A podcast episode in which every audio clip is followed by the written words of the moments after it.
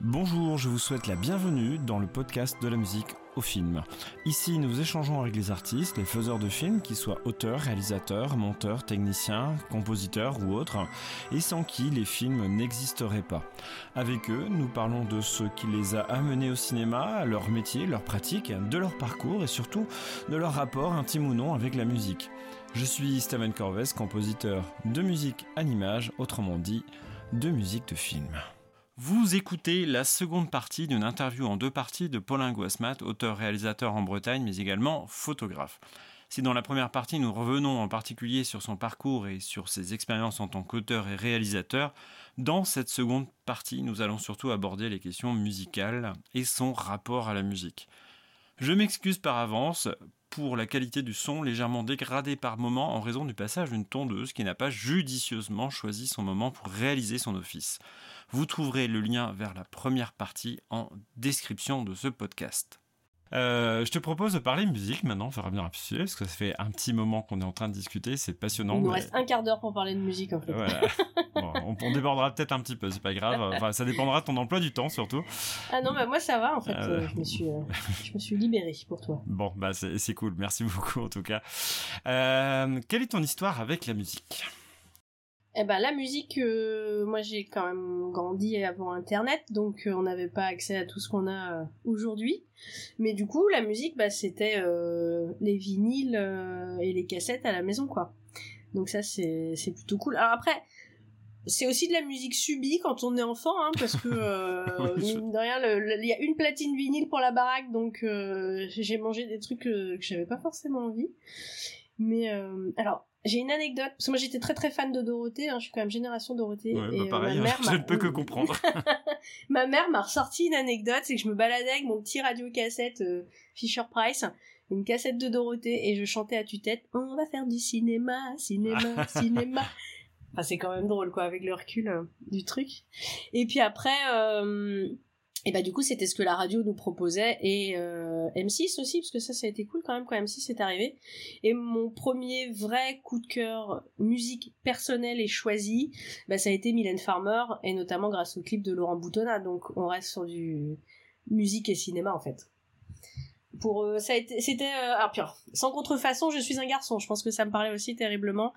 Cette femme qui chantait ça euh, ça amenait à quelque chose quoi et puis après, euh... alors parce qu'au départ j'ai vécu chez mon père, j'avais pas du tout les mêmes goûts musicaux, et après quand je suis partie chez ma mère, mon beau-père il écoutait des trucs assez cool euh, de type euh, Mano Negra, et puis il y avait les classiques Beatles, Dire Straits, enfin tous les, pas mal de new wave aussi, ça c'était cool, et et puis bah les potes avec les grands frères ou les grandes sœurs. Euh, moi, j'ai découvert John Lennon parce que, pareil, le grand. c'est le même grand frère que celui de Orange Mécanique, quoi. D'accord.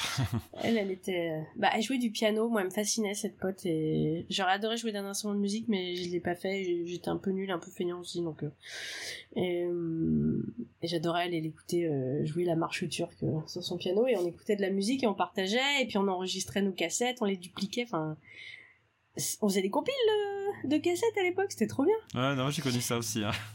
Il y avait un truc de patience aussi, tu sais, d'écouter euh, la radio et d'attendre ton morceau pour appuyer sur record, tu loupais le début, merde, ou t'avais la fin de la pub, enfin bon, c'était...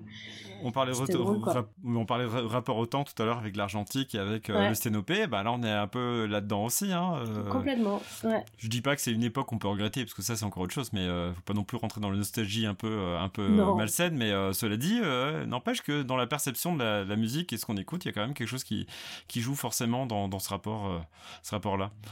Ouais, puis il y avait des prises de risque. Moi, je me souviens, euh, bah, on, a, on, est, on entendait un morceau qu'on kiffait, on achetait l'album, et en fait, il y avait que le morceau qu'on kiffait, euh, on avait payé tout l'album, quoi. bon, ok. Mais, ou alors, je me souviens de, des écoutes, quand on allait au supermarché avec les parents et qui nous lâchaient au rayon CD, et qu'il y avait les CD du moment avec ah les casques qu'on se mettait sur la tête et eux ils faisaient les courses peinards on avait une demi-heure on écoutait des CD euh, c'était cool quoi J'aimais jamais ce qu'il y avait sur ces trucs-là. Mais... ouais, c'était des trucs un peu. Euh, c'est vrai qu'il fallait un peu fouiner. Non, ce qui, a changé ma vie en musique, euh, c'est quand je suis partie à Rennes et aux Beaux-Arts. Donc 97, euh, bah, c'est Portiched, Massive Attack ah et Björk, quoi. Mm. Mm. J'ai découvert ça sur le tard, mais, ah, c'est fort. Hein. Et moi, j'avais une coloc qui était fan de Björk et on écoutait ça à fond quoi. C'était euh, l'album il y avait Bachelorette qui était sorti, je crois en 97 ou en 98. Donc après je découvre les premiers posts et début et, et super cool quoi. Donc euh, qu'est-ce qui a voilà. qu'est-ce qui a guidé tes coups musicaux? Alors c'est plutôt euh, un parcours de hasard finalement ou, y a, ou tu sens qu'il y a quand même un petit un fil rouge ou quelque chose qui vers lequel tu tends? Bah, moi, je sais ce que. En fait, je suis assez nulle pour aller chercher des trucs de moi-même, mais je sais bien m'entourer de gens qui aiment des trucs que j'aime bien. Ah, d'accord. Et donc, c'était ça. À Rennes, il y a eu euh, bah, ma coloc, et quand même, le groupe de pop, on était plutôt branchés euh, euh, trip-hop à l'époque. Et après, à Paris, je me suis fait un, pote qui était régisseur et qui écoutait, qui adorait découvrir de la musique et des nouveaux groupes et et qui m'a fait plutôt brancher hein, bah du coup cette musique un peu électro comme j'aime bien et, c'était cool. J'adorais, il me conseillait, j'écoutais, et en général, ça, ça matchait plutôt euh, pas mal. Et aujourd'hui, j'ai de la chance de vivre avec quelqu'un qui écoute énormément de musique et qui me fait encore découvrir euh, des choses. Ah, c'est cool ça. Ouais. Et elle, raconte de quoi la musique eh, Pardon, je reformule. Elle raconte quoi de toi la musique à ton avis? Bah pour le coup, c'est un rapport hyper intime avec la musique. Euh... Moi, bah justement, je me fais conseiller, mais je partage très peu. Et souvent, j'écoute euh, trois albums par an en boucle. Donc c'est, je crois qu'il y a un truc un peu obsessionnel. Ça doit, tu sais comme les enfants qui ont besoin de regarder 100 fois le même dessin animé pour comprendre un message. Je crois qu'il y a, ça doit me faire ça en fait aussi. Et souvent c'est même lié à, hum, j'ai des albums ou des chansons liées à, à des films en écriture. Euh, ou des ambiances. Par exemple, j'ai découvert aussi, comme j'ai pas mal travaillé, euh, pas travaillé, mais j'ai pas mal voyagé en Islande, j'ai beaucoup écouté de compositeurs islandais. Et quand tu écoutes euh, des compositeurs islandais en prenant la voiture en Islande, ça raconte euh, plein de choses et c'est hyper cinématographique. C'est du road trip quoi. je sais pas si tu connais euh, Johan Johansson. de nom seulement. Et qui du coup, lui je l'avais découvert parce qu'il faisait de la, musique électro avec des, des, des, musiciens classiques et assez expérimental. Donc mhm. j'ai accroché direct le truc. Et il est devenu aussi compositeur de films. Et les musiques de films qu'il fait sont hyper sombres. En fait, j'aime la musique très sombre et mélancolique et. Parce la musique passe-moi le flingue, on va dire. Parce que c'est ton tempérament ou parce que c'est juste esthétique euh, Enfin, après, forcément, l'esthétique est liée à, son tempérament je, je pense que ça va, ouais, ouais, je pense que ça va avec mon spleen. Euh. Ouais. Et puis après, à côté de ça, euh, un bon abat pour, pour danser, il n'y a rien de mieux aussi, quoi. Histoire de contrebalancer, euh, toujours. Euh. Ouais, je crois qu'il y a la musique intime euh, au casque pour moi dans ma bulle et puis il y a la musique pour pour partager avec les autres quoi. J'avais envie de parler un petit peu de la place de la musique dans tes projets un petit peu justement quand tu quand tu quand tu abordes ces projets. Et, juste avant euh, de reparler directement de la musique de, dedans, mais quand tu commences un nouveau projet, pour qu'on comprenne peut-être un peu mieux comment tu comment tu amènes la musique là-dedans, ou comment la musique s'impose, parce que ça c'est encore une autre question, mais euh, comment est-ce que tu commences euh, un, projet, comment tu abordes un nouveau projet? Ben souvent j'ai j'ai soit une, une chanson, soit une playlist liée avec le projet. Là par exemple, chercher le garçon, comme son nom l'indique le titre déjà d'une chanson. Le, enfin, mon film s'appelle Chercher le garçon et c'est le titre de la chanson de Taxi Girl. Mais euh, quand j'ai commencé à écrire ce projet, écouté en boucle euh, Roads de Portiched. D'accord. Et, et c'est étonnant parce que je l'écoutais beaucoup et à un moment, je me suis quand même posé avec les paroles en face et j'ai fait oh ça colle tellement.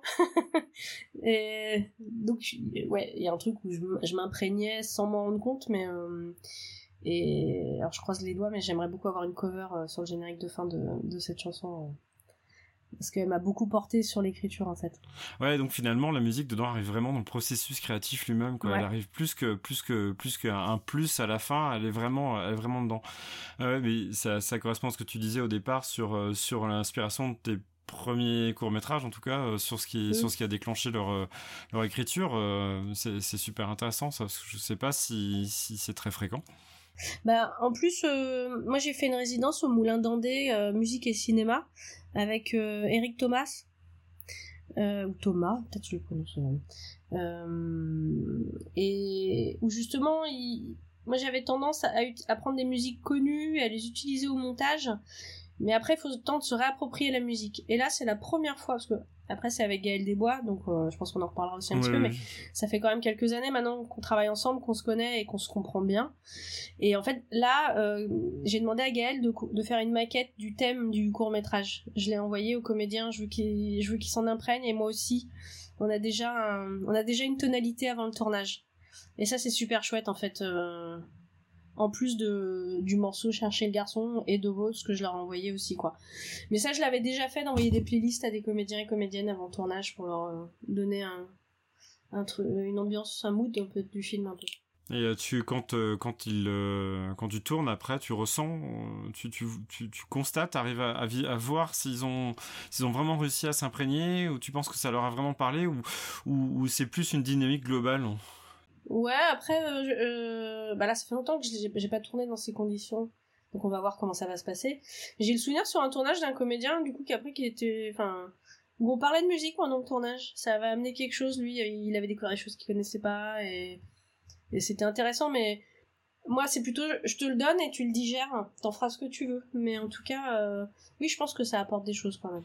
De toute façon, rien que le fait que ça puisse rendre plus à l'aise dans la communication, puisque de toute façon, de fait, il te connaît mieux, puisque mm. c'est, ça vient de toi, c'est quelque chose de très personnel. Et euh, du coup, euh, alors ça, c'est vraiment la phase de préparation. Et après, comment la musique qui sera dans le film, après, comment elle arrive dans, dans le projet? Vraiment la, la musique finale, quoi. Euh, bah, sur les précédents films, ça s'est fait au montage. Euh, et donc sur celui-là, elle a été pensée en amont, c'est une première, et je crois que ça va être une technique de travail que je vais que je vais conserver.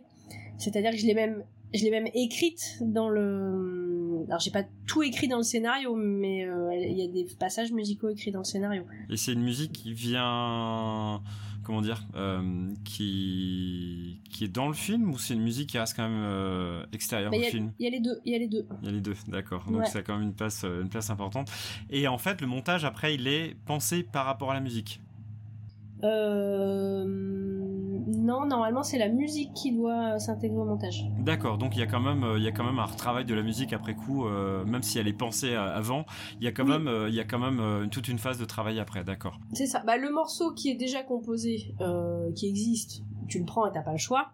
Mais euh, la musique qui va être la musique du film, euh, c'est pour ça que j'ai demandé une maquette à Gaël où on est sur une ambiance avec les bonnes tonalités. Mais après, ben nous ça pourra s'utiliser au montage et on pourra la bidouiller. Par exemple, je pourrais dire bah là ralentis le tempo, là enlève tel son. Euh, et nous, ça va être une maquette et à partir de là, bah lui, il reprendra ça. Mais ça sera déjà son univers musical. Il va pas reprendre une chanson. Euh, c'est chiant quoi, je veux dire, je l'ai déjà fait euh, mettre du R sur de la musique et t'adores le morceau de R et t'as un, un sous-R oui, c'est ça. voilà, c'est ça. Ouais, ça peut être que frustrant pour tout le monde, puisque c'est frustrant pour le compositeur qui n'a pas forcément bah, ce qu'il a envie, et puis bah, frustrant pour toi qui de toute façon n'aura jamais ce que tu veux avoir. Mm, mm. ça. Autant, autant payer les droits pour euh, pouvoir mettre le morceau directement, quoi. Enfin, après, je, sais pas combien ça peut représenter, c'est peut-être pas non plus dans le budget. Eh ben, justement, est-ce que tu peux nous parler un petit peu de ton travail que Gaël Desbois, qui est donc ton compositeur, enfin, en tout cas, le compositeur avec lequel tu travailles depuis un certain nombre d'années, si j'ai bien compris. Enfin, en tout cas, j'ai l'occasion de, de voir que c'était le cas. Est-ce que tu peux nous en parler un petit peu? Eh ben, j'ai rencontré Gaël euh, euh, grâce à Arnaud Stéphane. Arnaud Stéphane, qui est un comédien euh, ami avec qui je travaille aussi depuis plusieurs années. Oui, j'ai vu apparaître au générique à plusieurs reprises. C'est ça. Et Arnaud est aussi metteur en scène. Il avait fait un spectacle où il avait rencontré Gaël. Il a eu un coup de cœur. Il l'a pris sur son spectacle. J'ai rencontré Gaël et j'ai eu un coup de cœur à, mon tour.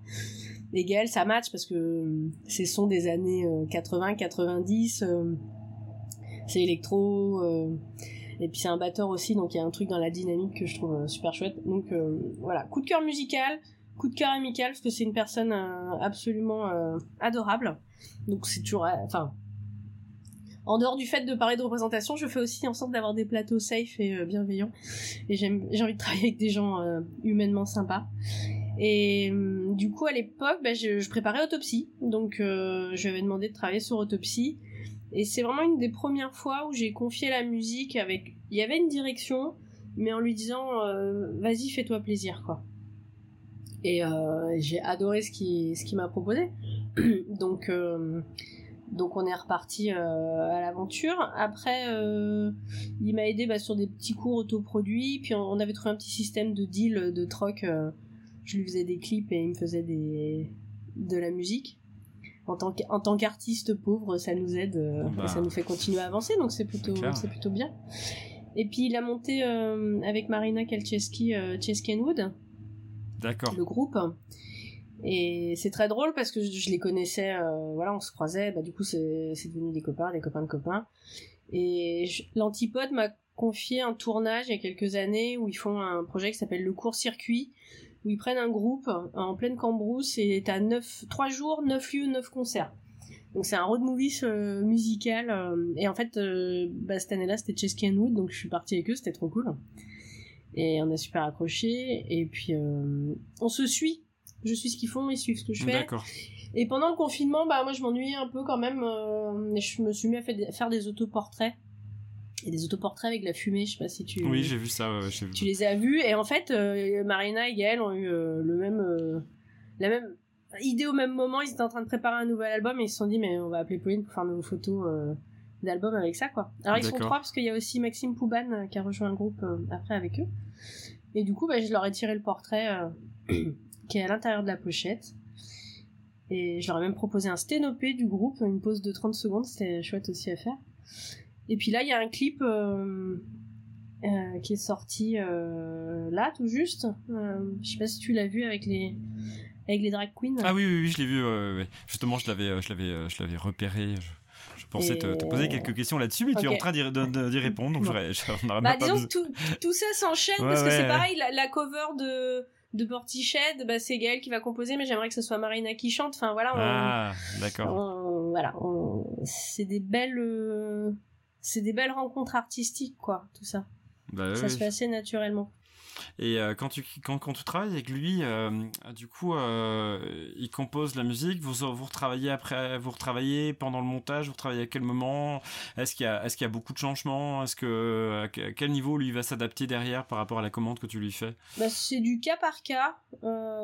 après, moi, comme je maîtrise assez mal le vocabulaire musical, des fois, on, peut passer une demi-journée où je viens chez lui euh, pour qu'on teste des choses un peu ensemble. Euh, mais j'ai envie de dire comme euh, au niveau du la fin du montage son ou du mix, c'est-à-dire qu'à un moment quand t'es sur place, plutôt que de dire ah tu pourrais faire ça et tu l'envoies par transfert tu le télécharges, tu l'écoutes, ah non c'est pas tout à fait ça. Enfin, et c'est hyper excitant d'être ensemble aussi côte à côte quoi, à, tester des choses. Donc donc en général, c'est des premières versions et on essaye de trouver un temps après pour se poser euh, ensemble et puis il affine tout ça euh, après quoi. Il y a beaucoup de changements. Euh, beaucoup de changements. non, je suis pas sûre.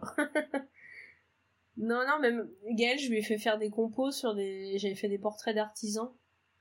il en avait fait une. Et il m'a proposé un truc auquel j'aurais jamais pensé. C'était une petite mélodie avec quelqu'un qui sifflotait. Et euh, moi, j'aurais jamais proposé euh, quelqu'un qui sifflote. Et ça marchait hyper bien. Et je dis, bah super, banco, on l'a gardé tel quel. Enfin, c'était nickel, quoi. C'était composé sur l'image, donc euh, il y a des moments où la musique vient vient souligner des mouvements, des changements de plan, des choses comme ça. Donc c'est super chouette. Il faut le laisser le compositeur s'approprier quoi aussi les choses. Et euh, bah, je suis complètement d'accord. je ne peux être que d'accord, hein. mais euh, mais euh, du coup, dans ce processus, alors je fais une question que je pensais poser plus tard, mais à quel niveau tu places le silence Parce que tout à l'heure, tu as dit un truc super intéressant. Tu as dit que pour tes cours, tu, interdisais l'utilisation de la musique. Et je trouve ça hyper pertinent au départ parce que c'est tellement parlant, ça dit tellement de choses, ça induit tellement de choses, la musique, parce que c'est un peu le, rôle et aussi l'inconvénient de la musique. C'est-à-dire que ça induit tellement de choses que euh, on, peut difficilement passer outre, euh, voire moins d'avoir. Euh, des, des, des, pathologies ou des, ou des particularités qui font que qu'on n'est pas sensible. Mais du coup, quelle est la place du silence chez toi, pour toi et dans ton travail? Ben, alors, j'ai revu il y a pas très longtemps mon premier court métrage, là, celui dont je vous ai dit qui était caché. Il y a beaucoup de musique. Et je me suis dit, mais qu'est-ce que. Mais pourquoi personne m'a rien dit, quoi? C'est. Euh, en fait, à la, à la place de moments calme et posé ou là où il y aurait pu y avoir du silence j'ai mis de la musique. Et hum, mais je pense qu'on a c'est la peur du vide. Mais on est pareil hein je veux dire s'asseoir à côté de quelqu'un et pas parler euh, on raconte ce qui nous passe par la tête euh, et la musique peut faire un peu ce, ce truc là et c'est des choses que j'ai appris avec le temps. Et même, par exemple, maintenant, j'aime de plus en plus montrer à l'écran quelqu'un qui ne parle pas et dont on va voir la réaction plus que plus que de le voir parler. Et hum, c'est quelque chose qui m'a beaucoup marqué, notamment chez Céline Sciamma. Euh, chez Céline Sciamma, euh, il y a une musique par film et elle est au bon moment. Et c'est pour ça, et je trouve que c'est pour ça que ça marche en fait. Et je, travaille encore sur le silence, j'ai envie de dire. Je suis pas encore euh, je suis pas encore mais hum, c'est ce qui m'excite beaucoup aussi la source nouveau projet c'est de j'ai beaucoup mûri dans mes réflexions dans ma façon de travailler et là je vais le mettre en pratique euh, le mois prochain. Et en fait j'ai un peu l'impression de faire mon premier film mais euh, avec mes 20 ans d'expérience et ça, c'est assez cool. Et après, faut pas. Mes premiers films, mais les autres, les, vrais premiers films, j'ai envie de dire, euh, ils sont peut-être un peu plus spontanés. Mais faut pas perdre ça. Je veux dire, entre 20 et 30 ans, on est tout foufou. Et c'est pour ça qu'on arrive à faire des choses, je pense. On est complètement inconscient. Et il faut garder ça.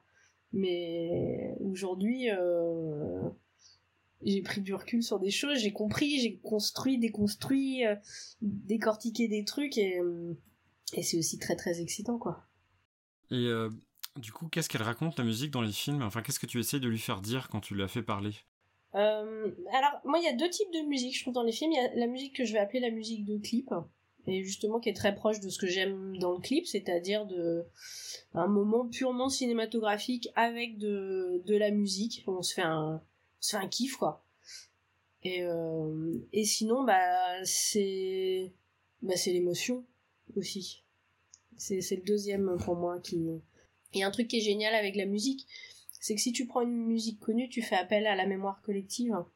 Et donc, euh, quelque part, c'est pour ça que tout à l'heure je citais Xavier Dolan avec Céline Dion, mais euh, ça marche parce que tu sais ce que ça raconte en fait euh, quand il te met du Céline Dion, quoi. Ouais. Et s'il n'y a pas un risque quand même de, de, de, trop induire de choses, justement, avec ce genre de, Mais ça marche. de musique Mais je, voilà. Non, y a, je sais pas. Moi, je, il y a des fois, je trouve ça.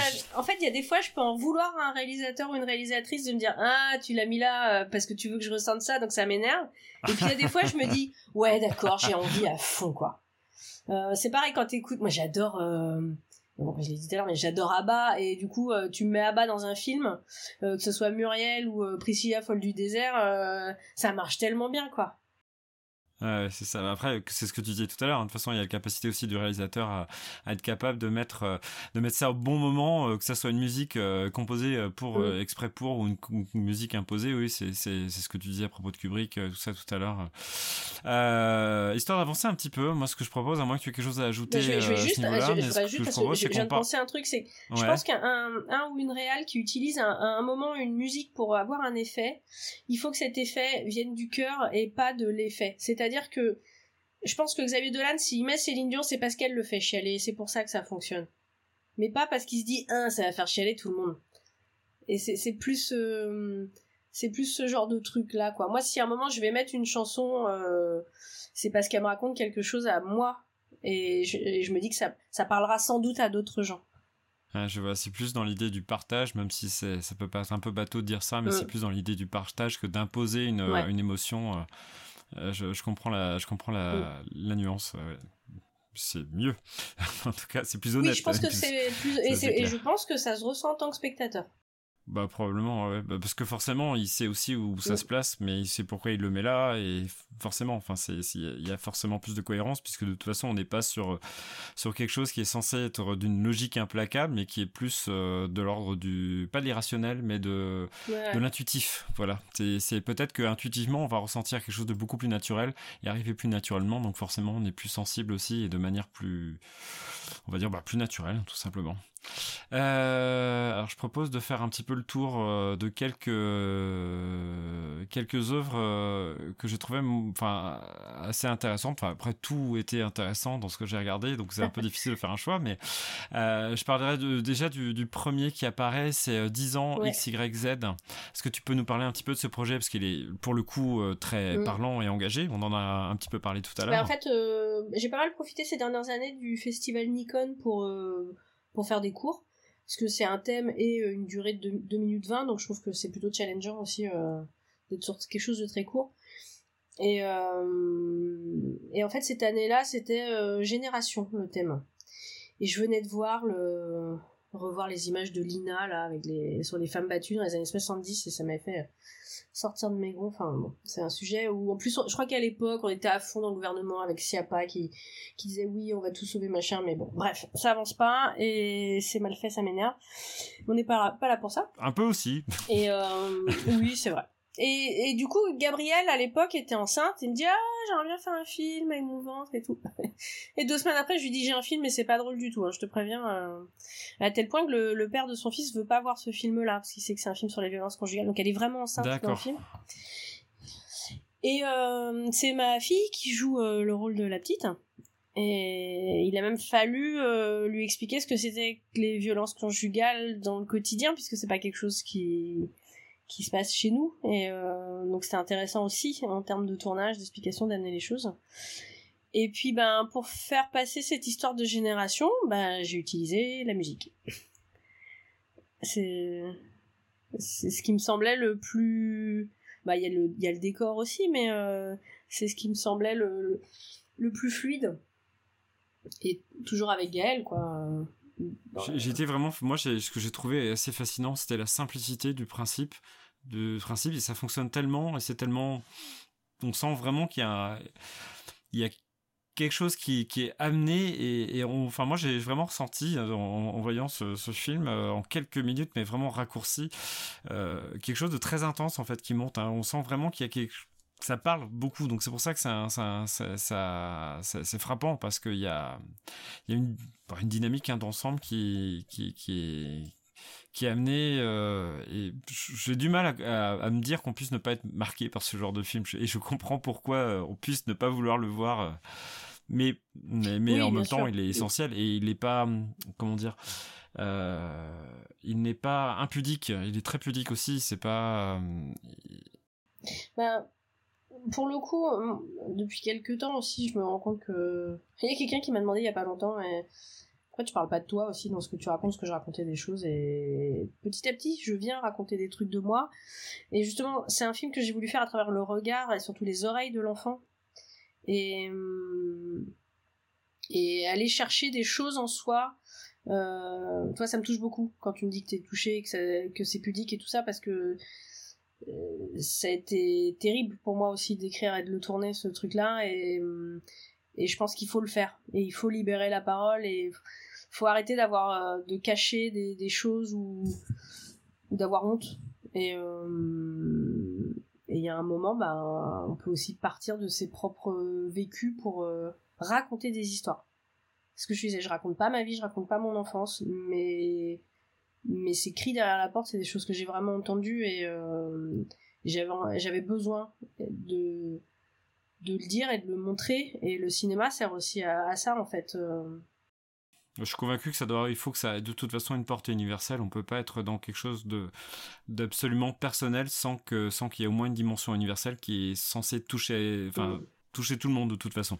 C'est. Euh, tu connais la peur petit chasseur? Non. Euh, il est visible sur internet, c'est un court métrage, euh, c'est un plan séquence.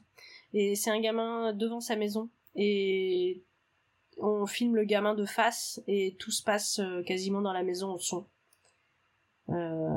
c'est incroyable. Enfin, moi, c'est un film qui m'a beaucoup touché à l'époque où je l'avais vu. Quoi. Hmm, de toute façon, avec ce genre de film, ce, dont je suis convaincu, c'est aussi de faire prendre conscience à quel point c'est aussi du quotidien pour beaucoup de gens et à quel point c'est proche de nous. Et c'est, enfin, je, je, je pense que on a tous au moins à un moment donné entendu parler de quelqu'un euh, ou de violence dans des couples où on se serait pas imaginé que ça puisse arriver en fait. Ça c'est, j'en suis quasiment convaincu. Euh, et si on, si c'est pas arrivé, on c'est qu'on se qu'on se cache des choses soi-même, donc euh, c'est c'est forcé. Enfin, on peut pas. C'est pour ça que c'est hyper important, hyper parlant. Mm. Euh, histoire de, de, de, parler de choses un petit peu plus plus sympathiques. Enfin, sympathiques. Ça dépend comment on le voit, mais j'avais j'ai regardé aussi Gast que j'ai trouvé très drôle. Est-ce que tu Oui, c'est plus léger Gast. Mais je l'ai trouvé vraiment, mais puis on, enfin je te laisse en parler. Bah, pour le coup, c'est bah, une collaboration euh, avec euh, Gaël Bernard. On s'est rencontré à Paris avec Gaël et lui, il est du Finistère et il a très envie de faire des des projets euh, ancrés sur le territoire. Et donc pareil, c'était un icône et le thème c'était le choix. Et je l'appelle et je lui dis ouais j'ai trop envie de faire un truc dans une cour de ferme avec des gros losers un peu comme chez les Cohen, euh. mais en plus avec ce truc de breton quoi. si moi j'ai un truc, euh, moi mes grands-parents ils s'engueulaient en breton et je connais que des gros mots en fait en breton donc euh, et il me fait ah moi aussi trop bien. Donc le film s'appelle Gast même si chez moi dans le Morbihan on dit Gacht. Oui mais du coup maintenant je le dis à la finistérienne. Et, et en fait Gaël a écrit le truc et on l'a retravaillé ensemble. On, l'a tourné à deux. C'était génial parce que j'étais plus sur la technique. Il était avec les comédiens comédiennes et on l'a monté euh, ensemble aussi quoi. Et la première version du film donc on devait faire 2 minutes 20 on était à 4 minutes 30 tellement on avait de trucs donc euh, il a fallu faire nous-mêmes un choix sur euh, comment on le monte. Et, on s'est grave kiffé. Et donc toujours Arnaud Stéphane dans le rôle du... Moi j'aime bien donner des, des, rôles à Arnaud. Euh, comme il dit, je donne toujours des rôles de, de connard. Mais alors pour la petite anecdote, parce qu'il il fait pas mal de...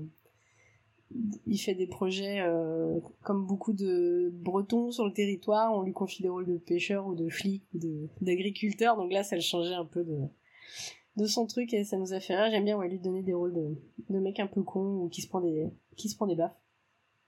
Alors que c'est un de mes meilleurs potes et que je l'adore et, et, que je lui fais des câlins dans la vraie vie. Hein. Je, je, je, lui fais pas de mal. Mais Gast, euh, vu que je viens d'un univers plutôt sombre, euh, bah, ça a été une première et une découverte pour moi dans, dans l'humour. Et j'ai très envie de, de continuer aussi là-dedans j'ai une idée de, de long avec euh, de zombies avec des personnes queer, enfin une pride qui part en cacahuète. euh, et je trouve que parce que en fait ça peut être un parce que justement comme on disait tout à l'heure euh, j'ai l'impression de m'en prendre un petit peu plein la tronche euh, des fois à défendre tu vois ce truc de ouais mais t'es t'es la personne qui casse l'ambiance en soirée. Mais sauf que des fois tu peux dire des trucs avec humour ou un peu pinçant et et voilà quand, quand tout à coup, euh... enfin mes collègues par exemple quand je à l'école, j'ai des fois j'ai des, des une bonne blague sexiste et en fait je réponds même plus et je lève les yeux au ciel et ça les fait rire mais dans le sens ouais, on sait euh, c'était pas drôle, bah non c'était pas drôle mais euh... donc je pense qu'avec l'humour je pourrais arriver à faire passer les mêmes messages et que ça ferait poiler les gens en plus. Bah, c'est une autre facette, euh, un autre aspect aussi, ça, ça tout aussi intéressant. C'est dur. Je veux bien croire, hein, mais il... très très dur parce que l'humour c'est c'est pas tomber euh, dans le tag à la poète poète, euh, dans le cliché, mais dans le cliché inverse du coup. Ouais. Aussi, c'est-à-dire que tout ce que tu dénonces, euh, faut pas tomber non plus dans le, faut pas juste le flipper sur lui-même quoi. Donc euh, je, patauge un peu. En ce moment, je, je l'ai mis de côté, mais il est toujours dans un coin de tête. bah, je vais suivre ça avec attention. Mais dans... C'est Queen of the Dead. mais dans, dans Gas, il y a aussi un truc qui marche bien, c'est le, le, côté un peu un jour sans fin aussi, euh, c'est ouais. de répétition, parce qu'il y a, il y, a, y a ce, euh, comment dire, ce, ce, ce côté euh, non seulement comique de répétition, mais, mais avec un, un aspect presque science-fiction. Enfin, c'est pas la science-fiction, mais on est quand même mm. presque là-dedans, parce qu'on pourrait, on peut élargir le, le truc. C'est assez, euh, il y a, y a un mouvement de recul. Enfin, moi, ce que j'ai ressenti, c'est un mouvement de recul, et puis on essaie d'avancer et puis il y a toujours un, un, truc qui bloque, un caillou dans la chaussure. Euh, c'était assez, mais avec quelque chose qui avance quand même. Donc c'est, il y a quelque chose de. C'est un, c'est un vrai kiff de réal parce que tu te dis mais euh, je peux tout faire. Ouais. à un moment, si je veux mettre une vieille avec une tronçonneuse dans le film, je peux. Enfin... oui, c'est. Et le personnage, euh, en fait, c'est ce qui est terrible quand t'es auteur, c'est que tu dois faire des choix. Oui. Mais donc comme dans la vraie vie, hein. Mais euh, chaque choix amène à autre chose dans ta narration. Donc là, du coup, on revient toujours en arrière. Et, j'aimais bien l'idée de, de toute façon, quoi que tu fasses, ça sera le mauvais choix. Oui, forcément. il n'y a, rien à faire, en fait. oui, oui, oui. C'est... Non, finalement, derrière, euh, derrière le trait d'humour, il y a quand même quelque chose d'assez. Euh, il y a une forme de fatalité assez déprimante. ben voilà, c'est mon humour, tu vois, ça reste quand même. Euh, ouais, non, je, je vois, je vois l'idée. Un peu pinçant. Mm. Alors, moi, j'ai... Alors, ça, ça, tu m'as dit après coup que c'était, que c'était, c'était, surtout une... enfin, c'était surtout un essai ou expérimental, mais j'ai bien aimé aussi le...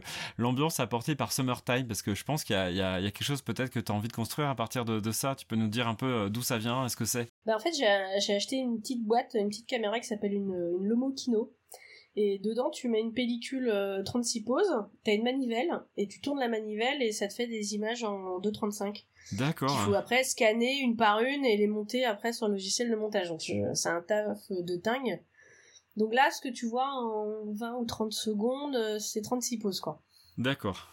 Alors ça c'était drôle parce que c'était une pellicule euh, offerte par des amis euh, périmée. La pellicule elle été même rouillée. D'accord. Donc l'image tu vois elle est très granuleuse. Ouais, bah, j'ai vu. Ouais, c'est un instant de vie familial euh, avec les filles, les enfants de potes et et forcément quand je fais ce genre de truc tu vois j'ai besoin d'une petite musique ou un petit son derrière pour pour venir nourrir ce truc. Et moi j'aimerais énormément faire un clip à la Lomokino. Mais ça impliquerait je sais pas combien de péloches, je sais pas combien de développement, avec un truc où ça peut ne pas fonctionner sur chaque péloche, quoi. C'est toujours le... Bon, je comprends qu'il y a une petite frilosité sur le projet. Mais pour le coup, je me dis qu'il y, a un truc qui doit être intéressant à essayer avec, euh, avec ce genre de caméra, c'est les, pellicules Washi. Euh, je sais pas si tu connais le c'est une, il y a une entreprise nantaise euh, qui récupère des tas de, pellicules euh, périmées et qui en fait avec chacune ses caractéristiques. Une, une des pellicules infrarouges qui sont beaucoup plus sensibles à certaines à certaines fréquences, etc. Donc ça, ça, ça il doit y avoir il doit y avoir des choses à faire. Ouais, mais il y a des trucs. Mais par contre, le site Lomokino met en valeur des films qui ont été faits avec, et c'est Happy Chatpong Vera cool le réalisateur euh, je sais plus de quelle origine il est, mais il a fait un court métrage euh, à la Lomokino avec du son carrément. D'accord, j'irai voir ça, parce que ça fait longtemps que je suis pas allé voir un peu ce qu'ils font, parce que je m'étais euh, pas non plus intéressé à, fond, mais à l'époque où je m'étais mis à l'argentique, j'avais regardé un petit peu ce qu'ils faisaient chez, chez Lomo. Ouais, ils, ont... Bah, ils, ont... des trucs cool. Hein. ils ont... Franchement. des pellicules surtout étranges.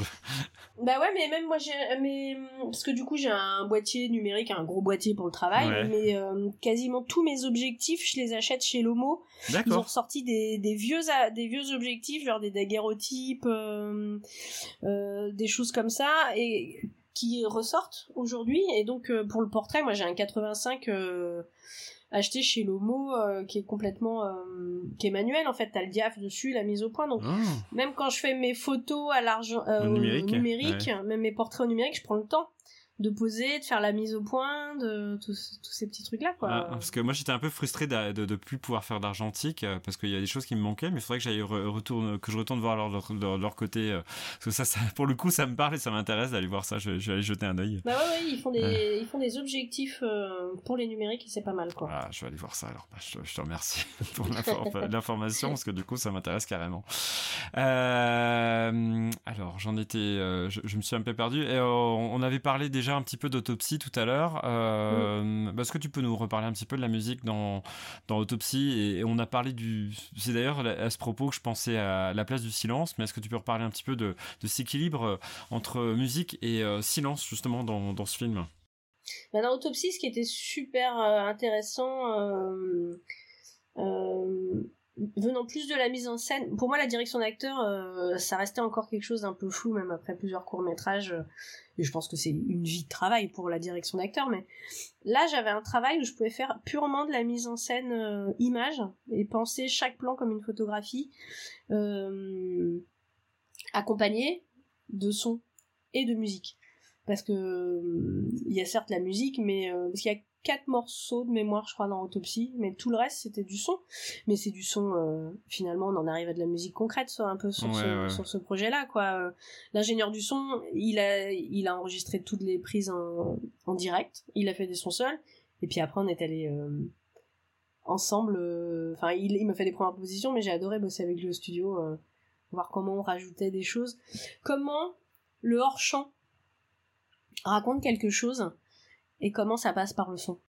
Ça c'est fascinant hein, dans ce film, c'est ça qui est extraordinaire. Hein. Euh, on met, on met, on, surtout qu'on met très peu de temps à comprendre en fait, euh, justement qu'on qu'on verra pas grand chose, enfin qu'on verra pas grand chose. Si, au contraire, on voit énormément de choses, mais euh, mais que, que tout va passer par ce hors champ comme tu dis. Et par le son. Et et si t'enlèves le son, ben t'as une suite d'images. Ouais, T'as pas l'histoire en fait sans le sans le son. Et ça, c'était super excitant à faire. Ouais, et puis c'est fascinant. Enfin, il y a, vraiment un truc. Euh, qui, qui, toujours dans ce que tu fais d'ailleurs donc pour le reste hein, c'est un après là, j'imagine qu'il y a aussi le travail du scénariste parce que du coup si j'ai bien compris c'est pas toi qui as écrit le film. Mais pour le coup euh, pour le coup on a on a toujours ce travail de de, de je vais dire de condensation. De condense je n'ai plus le mot enfin de travail pour condenser en fait vraiment le mais mais de l'ellipse voilà le travail de l'ellipse mais sans sans enlever il manque rien en fait. C'est c'est ça qui est assez est assez dingue.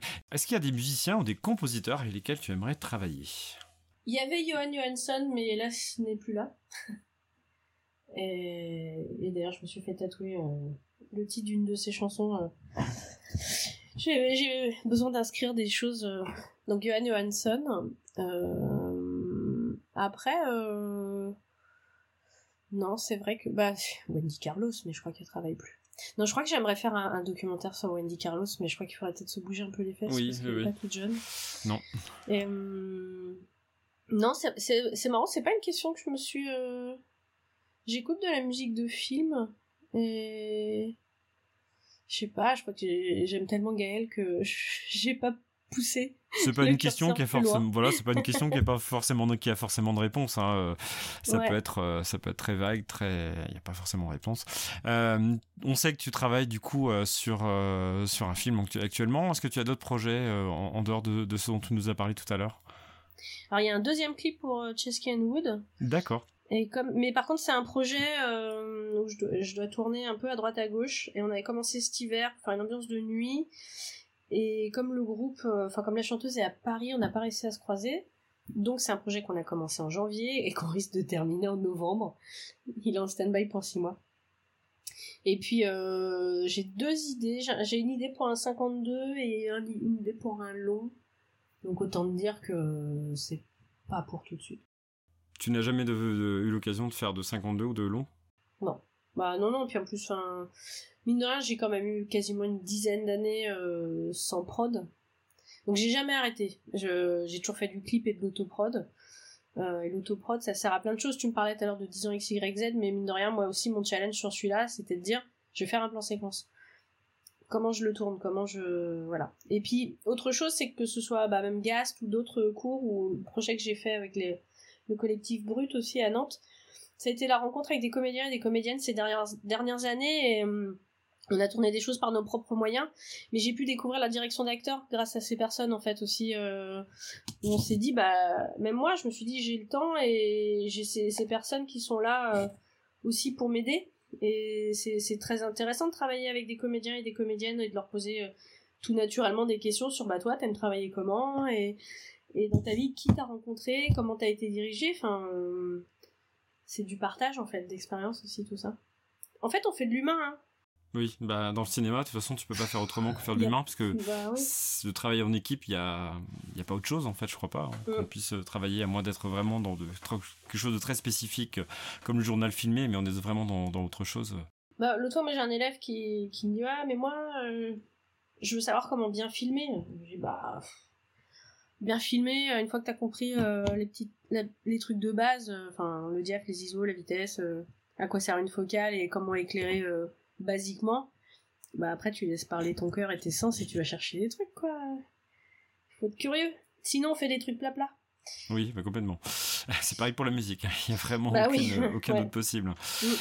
tu vois comment ta vie dans 5 ans dis-moi? Alors dans 5 ans, euh... oh là là, dans 5 ans, j'aimerais bien avoir tourné un 52 minutes. Ça serait trop cool. Ah. Bon, bah écoute, on va suivre ça alors on va suivre ça en, en, je veux dire en live peut-être pas mais en, tout cas on va suivre ça de très près. Alors euh, avant de conclure euh, quel est le meilleur endroit, soit en, en, vrai ou alors sur le web pour découvrir ton travail? Euh, bah, alors, mon site est en cours de réactualisation. J'ai moins de choses, mais j'ai fait le choix de mettre moins de choses plus proches de qui je suis aujourd'hui, je pense aussi. Euh, mais il y a toujours des trucs qui traînent hein, sur. Euh, donc, paulinegoasmat.fr. Et mon Instagram, euh, là, c'est mon travail photographique. Mais si vous voulez suivre des news, j'aime bien les stories. D'accord, je mettrai tout ça de toute façon en lien dans la description, que ce soit sur YouTube ou sur, euh, sur les, les, plateformes de podcast. Euh, J'ai une question qui est venue un peu, euh, un peu en, à l'envers, mais euh, c'est pas grave. Euh, est-ce qu'il y a une, une, une, création que tu juges très représentative du de toi et que tu recommanderais à voir en premier lieu? Ben, je vais vous demander de patienter et de venir voir chercher le garçon à l'automne. D'accord. Et ça sera diffusé comment d'ailleurs? Euh, J'espère en maximum de festivals. Et sinon, il sera sur les télés locales euh, aussi. Et puis il y aura sans doute une avant-première euh, à Rennes, donc je passerai l'info. Après, mon truc du moment, le clip de Chesky Wood avec les drag queens, c'est un peu moi du moment, ouais. C'est la musique que j'aime bien, les couleurs, les dragues, les paillettes et un petit peu le spleen aussi. mais, pareil, hein, il y a un côté fascinant aussi dans, dans la manière dont c'est dans c'est perçu. On n'en a pas parlé vraiment, mais euh, c'est assez. On se laisse porter en fait par le par le clip. C'est c'est très rigolo. Euh, Est-ce qu'il y a trois œuvres en dehors de tes propres travaux que tu que tu aurais envie de faire découvrir, euh, que ce soit des livres, des albums, des pièces euh, musicales, des tableaux, des films, tout ce que tu veux, euh, ou même une expo Ouais. alors c'est une question qui est hyper dure parce que forcément trois il faut vraiment voilà ah, t'es pas obligé de répondre hein, on peut, si, si. En... fait j'ai réfléchi et je me suis dit alors il y, y en a un qui m'est venu très naturellement et que je garde pour la fin alors je vais commencer par un tableau c'est les raboteurs de parquet de, de Gustave Caillebotte qui est au musée d'Orsay et euh, je suis tombée en amour. De... C'est un tableau que je ne connaissais pas. Je suis rentrée dans une pièce et je suis tombée en amour devant ce tableau parce que la lumière et la brillance est absolument euh, magnifique et pour moi euh, c'est ce que devrait être tout travail photographique et cinématographique sur la lumière. Voilà, c'est mon inspiration à ce niveau-là. Et du coup après j'ai repensé, y a plusieurs choses. Je peux en dire quatre Ouais, ouais, ça. Parce que euh, mélanger photo et, et son, il y a deux trucs qui me parlent. Déjà, il y a La Jetée de Chris Marker, qui est un court métrage absolument génial et qui est un roman euh, photographique avec un travail de son super. Et sinon, euh, je vous conseille aussi le travail de Nan Goldin, et euh, qui a fait euh, The Ballad of Sexual Dependency, qui est un travail sur sa vie, sur son entourage, c'est 30 euh, ans je crois de photographie, et elle le présente aujourd'hui avec une bande son musicale. donc je trouve que ça rejoint un peu aussi tout ce qu'on s'est dit. Enfin, la musique a aussi accompagné sa vie, donc je trouve ça super intéressant. Je n'ai vu que des extraits, j'aimerais un jour me poser 8 heures dans une salle, voir toutes ces photos et écouter toute la musique. Et mon dernier, bah c'est l'album qui me suit depuis euh, oh punaise 25 ans maintenant, qui est le live euh, à Roseland euh, de Portiched. Et c'est l'album qui ne m'a jamais quitté et, que je trouve absolument merveilleux. Bah merci pour ces précieux conseils. moi, je, je, ne manquerai pas d'aller écouter ça. Et puis j'espère qu'on sera nombreux à le faire ou d'aller voir, d'aller voir tout ça. Mais mais, mais ça donne envie en tout cas. Et est-ce que tu as un mot pour la fin? Bah merci, c'était cool. Et euh, c'est intéressant parce que même si je me rends compte que je pense la musique, euh, d'en parler comme ça, bah t'as réussi à poser des fois des questions. Je me disais ah tiens j'ai jamais réfléchi à ça donc euh, c'est bien de toujours se retrouver un petit peu à réfléchir et à pousser à pousser le curseur. Donc donc merci. Bah, c'est super. Bah, merci à toi. En tout cas, un grand, grand merci parce que c'était vraiment passionnant. C'était, euh, c'était fascinant. Enfin, je l'ai dit plusieurs fois, mais c'était vraiment passionnant. J'ai appris plein de choses. Donc, j'espère que, que, que, que, que tout le monde aura appris autant de choses que moi j'ai appris parce que c'est c'est vraiment euh, très euh, très formateur je pense pour tout le monde qu'on soit musicien qu'on soit peu importe le, le, le, la place qu'on occupe, je pense que c'est intéressant et il faut pas louper ce genre d'occasion. Bah, je te remercie. Bah, merci à toi. Fin de la seconde partie de l'interview de Paulin Guasmat que je remercie une nouvelle fois pour cet échange passionnant et formateur. Vous pourrez retrouver Paulin sur son site internet pour ses films et sur Instagram pour son travail photographique. Quant à nous, on se retrouve bientôt pour un nouveau podcast en compagnie de Julien Yon, auteur, réalisateur et producteur. Je vous remercie beaucoup d'être resté jusqu'au bout de ce podcast. Si vous l'avez aimé, je vous invite à le partager avec le maximum de personnes que le sujet pourrait intéresser, mais aussi à laisser une bonne appréciation sur les applications où il est possible de le faire pour aider ce podcast à se faire connaître de tous ceux qui aiment le cinéma et la musique de film.